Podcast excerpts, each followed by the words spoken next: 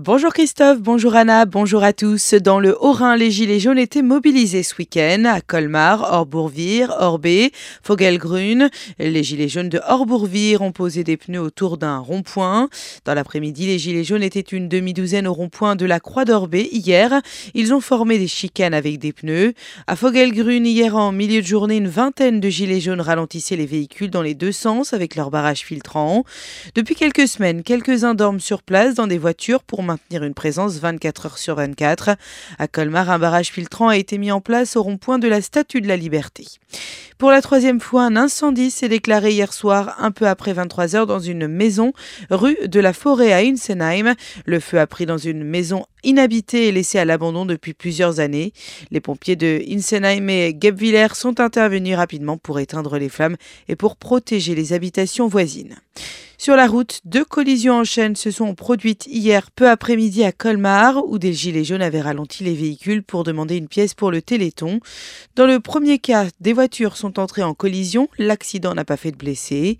La seconde collision en chaîne s'est produite juste après l'endroit où les trois premières voitures accidentées étaient garées. A impliqué trois voitures. Une personne présentant des douleurs dorsales a été examinée sur place par les pompiers. Son état de santé n'a finalement pas nécessité le transport à l'hôpital. Justice, c'est aujourd'hui que s'ouvre le procès de deux frères de 27 et 28 ans devant la cour d'assises du Haut-Rhin à Colmar. Ils comparaissent à partir d'aujourd'hui pour la mort d'un camping-cariste tué d'un coup de sabre. Les faits s'étaient produits le 28 octobre 2016 sur un parking. Les accusés voulaient se faire remettre de l'argent. Un fort vent dans le Haut-Rhin. Les pompiers sont intervenus à une trentaine de reprises entre samedi 22h et hier matin 9h en raison de dégâts causés par des rafales de vent. Il s'agissait notamment de chutes d'arbres ou de grosses branches sur la voie publique, mais aussi d'objets divers comme des tuiles.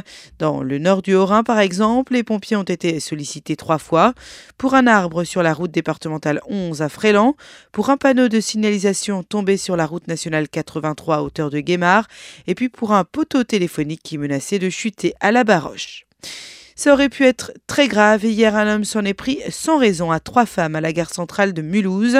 L'agresseur, un jeune majeur qui tenait des propos incohérents lors de son arrestation, s'en est pris sans raison à trois femmes âgées de 25, 58 et 60 ans. Les victimes, heureusement, ne souffrent que de blessures légères. Elles ont rapidement pu être prises en charge par les secours et elles ont été transportées à l'hôpital. L'agresseur semblait très perturbé et devrait être examiné par un médecin psychiatre. Cet accident de la route à Turkheim, une voiture a arraché un panneau de signalisation avant de tomber dans la rivière et de s'immobiliser sur le toit route des Trois Épis. L'automobiliste âgé de 21 ans n'est pas blessé. Les promesses de dons en faveur du Téléthon reculent cette année en Alsace comme dans toute la France. En Alsace, cette édition 2018 du Téléthon a permis de réunir près de 460 000 euros. Le Bas-Rhin est le département le plus généreux pour le moment avec 275 000 euros contre 164 000 dans le Haut-Rhin. Il faudra encore ajouter à ces promesses de dons l'argent collecté lors des différentes manifestations organisées dans la région. Un mot de sport football, la 17e journée de Ligue 1 Strasbourg affrontait le stade Malherbe Caen hier à la Méno. La rencontre s'est soldée par un match nul, deux buts partout, malgré une ouverture de score alsacienne.